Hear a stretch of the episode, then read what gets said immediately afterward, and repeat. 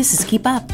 I'm your host, Cynthia Dill. It's Friday, July 14th, 2023. I'm in my Portland, Maine studio. Good to be back after a camping trip to Letchworth State Park in upstate New York. It's supposed to be an eight hour drive, but we extended it to 10, taking the scenic route. Won't do that again. Really fantastic place. They call it the Grand Canyon of the East, and it is the Genesee River that has cut a just tremendous gorge that winds around, creating all kinds of waterfalls, and a park that was initially left to the state of New York by Mr. Letchworth himself, an interesting fellow, later expanded by the state.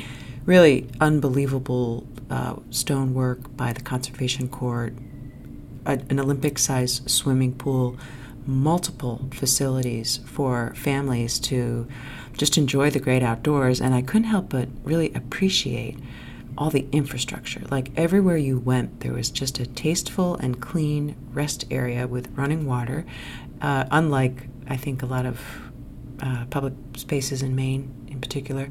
Um, a, a, fabulous place. The camping itself, I would say, left something to be desired for us. We were wedged between two RVs of related people, lovely people, but very large groups on either side that would connect uh, for parties with dogs and kids.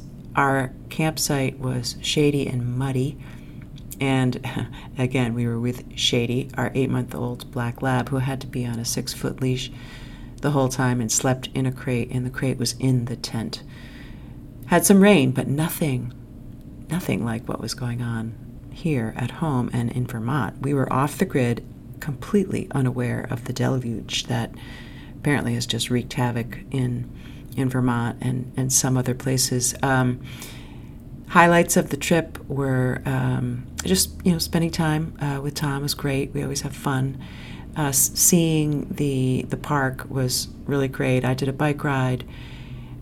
Seeing the snake in the road though was what really um, sort of shook me up as a person and caused some serious self reflection. We were riding in the truck along the road that was the same road that was right outside our campsite. So on this road, we saw, no exaggeration, a six foot snake. It might have been bigger than six feet. Six foot is being conservative in the estimate of the length of this snake, and it was a big, thick one. And we had one more night in the tent. And the tent, of course, is on the ground. And so it took um, it really took all I, I had to put that out of my mind and get a relatively decent sleep the last night of camping. And it caused me to really think about um, my fears. I do have fears of snakes and fears of sharks. And somehow, nonetheless, I'm still able to swim in the ocean and camp in a tent. It's the snakes and sharks, though, uh, in life that um, really sort of get me down and, and, and are really challenging my mental uh, capacity to be resilient. And what I mean by that are bureaucrats in Augusta and lawmakers, for that matter, who, uh, you know, are just gobbling up all this money, right? Uh, you know, a regular snake has these jaws that expand and allow it to like swallow a goat and then digest it over eight years or something. Well, these lawmakers who have just been awash in cash, all of them trying to create a brand for themselves, do uh, you know a dog and pony show to create programs that they think are going to solve the world's problems, like for instance the mobile home replacement initiative by Maine State Housing and other Maine State housing programs. There's these programs that look so glossy, the low income tax credit. Um, they, they look and sound great. They are bureaucratic and legalistic morasses that are just impenetrable for your average citizen. And so you need to have skilled professionals to navigate these programs, like a lawyer. And so I have been representing somebody who is eligible under a program to replace a dilapidated mobile home in Charter Oaks Mobile Home Park in Biddeford. I've talked about this in previous podcasts. It's cooperative, and uh, she has the lot. We have a, a, contractor ready to demolish the old home beginning September 1st. install the cement slab necessary to place a new home. There's a new home sitting on the lot at Twin Town Homes in Oxford, Maine, that my client can afford that could be delivered and placed on the new cement slab so that this family could have adequate shelter before the snow flies. This is a new home to replace a dilapidated pre 1970 trailer that is unsafe, that doors and windows don't close, pipes freeze all the time. And the inhabitants include a five year old and a 15 year old. And so um, my frustration with the snakes in the government, the the snakes in the grass, the bloated snakes who gobble up all the money, is that all the money seems to go to the people who don't really need it.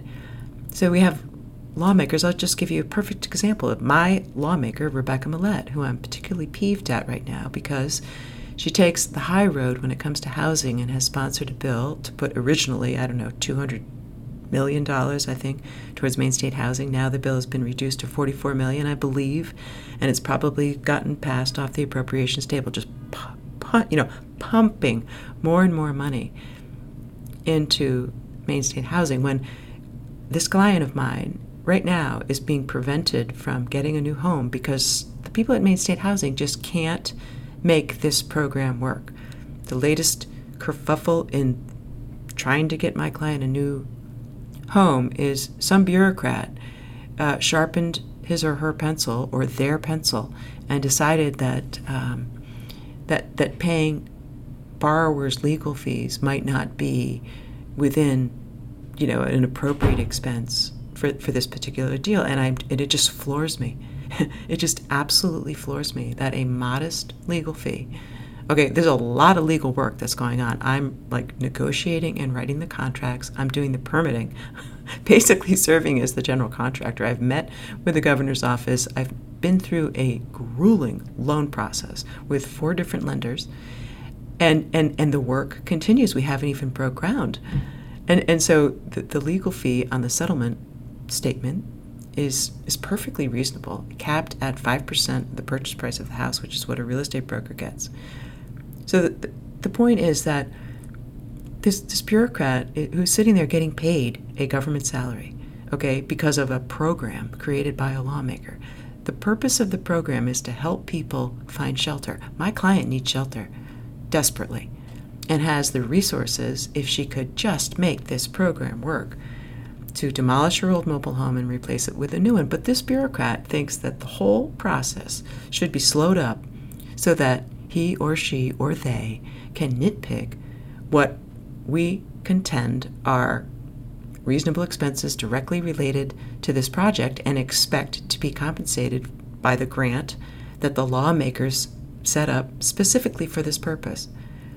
So the lawmakers in Augusta are getting a raise to pass so many bills to just keep shoveling money at Maine Housing when Maine Housing can't apparently close a loan to, to replace a mobile home. The bank won't, you know, disperse the loan funds until the ho- home is delivered. Well, the seller of the home won't deliver the home until it gets paid. Maine Housing is supposed to bridge this gap. Maine Housing is supposed to make these things happen, and it's not. So, uh, lawmakers who create programs slap themselves on the back, right? It, send out a press release, and then pawn off the actual implementation of the programs to either a government agency or even worse, a nonprofit who just gets more and more taxpayer dollars. And before you know it, all the money is just being spent on people to shuffle papers around and, and not going to the people who need it. So um, I, I'm just stunned at the um, at, at, at at the attitude of the people at Maine Housing. I mean, their, their whole function is to provide housing. You would think in this instance, not just an exception could be made, but that they could just see beyond their nitpicking and and and and make this happen. It's just um, un- unbelievable to me. Uh, I I think I guess um, I I think Maine Housing needs a serious um, review of performance results before uh, millions of dollars get sent that way, and before millions and millions of dollars go to these nonprofits and these consultants who have, you know, the government just pawns off the work to consultants and nonprofits, and then taxpayer money is drained at that level. It's just it's it, it's just layer and layer of bureaucracy that is impossible. It, it's impossible to navigate for the ordinary person, and their programs that are completely ineffective. The government is not doing a job solving the housing crisis. It, it's not. These these programs are not working, and so um, I. I guess all I can say is that um, the private sector needs more incentive to build housing. Um, families need higher wages and um, and better benefits so that they can afford to live in the neighborhoods where they work. Obviously, zoning changes need to occur, but when it comes to Maine housing, they need to get off the dime and make it easier for banks to lend money, put money in the people's hands. It was like with COVID, the government couldn't put money into the hands of big business and financiers and manufacturing plants fast enough. Billions of dollars just just directly deposited into the accounts of these businesses. And yet, here's somebody who has been approved for a loan, is in desperate need of housing, can't get the money to, to get it going. It's just, it, it's beyond me. And, and this is not somebody looking for a handout. This is somebody who works two jobs very hard, pays her taxes, is a skilled seamstress who has made uh, curtains for the Bush estate in Kennebunk. That's how skilled she is. Good credit, uh, can afford a loan, has saved substantially for a down payment, uh, is a good person. You know, she's a, a legal immigrant working to become a United States citizen. She's the exact kind of person that deserves to access these programs that apparently, you know, are, are just all all talk, all talk, no action. So, Maine housing, um, today anyway, you're fired. uh, but on the positive front in Cape Elizabeth, the momentum for community housing or uh, housing on Gullcrest continues. Um, a lot of a lot of momentum. Actually, there's going to be a meeting Monday night where the town engineer presents the feasibility study that I mentioned last week. That was uh, done by Sebago Technics at the request of a unanimous vote by the town council. So the town council will receive the report and get comment from the town engineer. As I said, it, the, the bottom line is that creating housing on this 22 area uh, parcel of Gullcrest that's north of the transfer station and, and south of the Spurwick River is feasible. And we can do a condo development similar to Cape Colonial Village, or we could do more multifamily style housing. And the beauty, in my view, is that it can all be done without changing the law. So there's great momentum. Um, I think people are coming around to this idea of bonding the road because it's a very good idea and makes building the infrastructure inexpensive. So stay tuned, but that that's at least a positive step in the right direction. But again, just getting back to my state representative Rebecca Millett, who I, by the way, respect very much. I'm so grateful. I've, I, you know, I'm grateful for her work, but when it comes to housing, she's completely out of touch because she has not taken a stand. And, and when Cape Elizabeth has been where the rubber meets the road when it comes to housing. Okay, we had a low income tax credit project shoved down our throat despite the numbers that show it was not only economically ridiculously expensive and produced a product that would completely inappropriate for our community. She said I was splitting hairs when I was explaining that, you know, this project would not house children or teachers right across the street from our schools. So she's a big proponent of the low income tax credit, uh, and I think that that is a solution that is not appropriate for most of the communities in Maine. And she's just a big proponent of just shoveling more money at Maine housing when, you know, Maine Housing has enough money. What Maine Housing needs are people who are creative and can use their discretion and their power in a way that actually, uh, you know, helps the people who are supposed to benefit from this program. I, I'm, I'm just, I mean, the size and the scope of the government administering this program is is ridiculous. I mean, they're just shuffling papers, not getting money to the people who need it, and, and that's got to change. And the last thing I want to talk to you about is another kind of snake. Okay? The, the first snake was my favorite the natural snake who crossed the road peacefully, strutting his or her stuff. Did you know that snakes don't have eyelids, though? So this snake was not batting its eyelids at us. But that snake was just living, not really bothering me, caused me to do some self reflection. These other snakes, these fat bureaucrats gobbling up all the money, and uh, the, the, the, the lawmakers who keep patting themselves on the backs for creating programs that then they pawn off to nonprofits and consultants who fail to really meet the expectations of the public and soak up all the money so that there's barely anything left for the people who actually need it. The third, you know, kind of snake is the one that I saw from my kitchen table having coffee just two days ago. In the morning, I'm looking out, which is a is a nice view of my neighbor across the street, a construction company, a, like a long-standing Cape Elizabeth business. They've been there like since the beginning, like the one of the town's founders. Uh, great family. Um, my son worked for them for a summer. It's hard work, but it, you know, good solid work. Well, the daughter has a car, uh, a nice white shiny car, and she is a Trump supporter. And she's also a dump truck driver. Like she's a tough, you know. I I I just think she's a hot shit. She's whatever. She has the right to have a bumper sticker on her car. And what I witnessed was this guy walking down the path just decides to take out a marker and some kind of object to scrape off the Trump bumper sticker and write something, you know, in, in his own words. And I just couldn't believe I was witnessing this. So I ran out. I was in my pajamas, actually. I ran out. I had coffee in my hand. I said, Excuse me, excuse me. You know, like, what are you doing?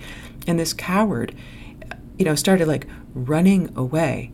And I couldn't, unfortunately, uh, take my camera, like, get the camera to actually open in time to take his picture. But I did flag down somebody coming out of the place and said, There he goes. He's the one who defaced your property.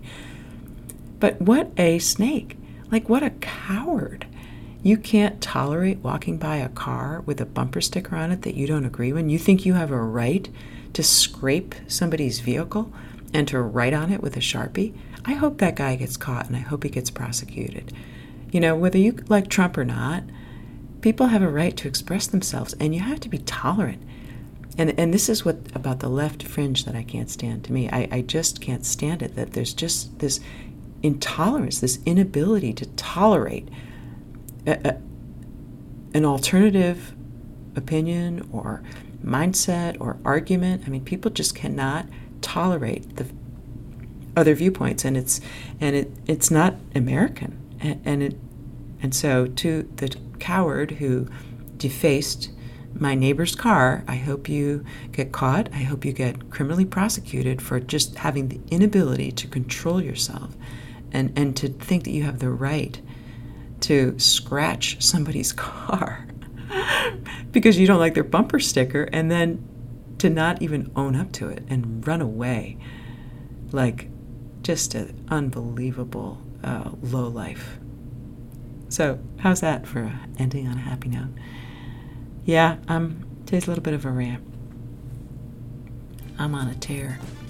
And uh, until next time, this is Cynthia signing off.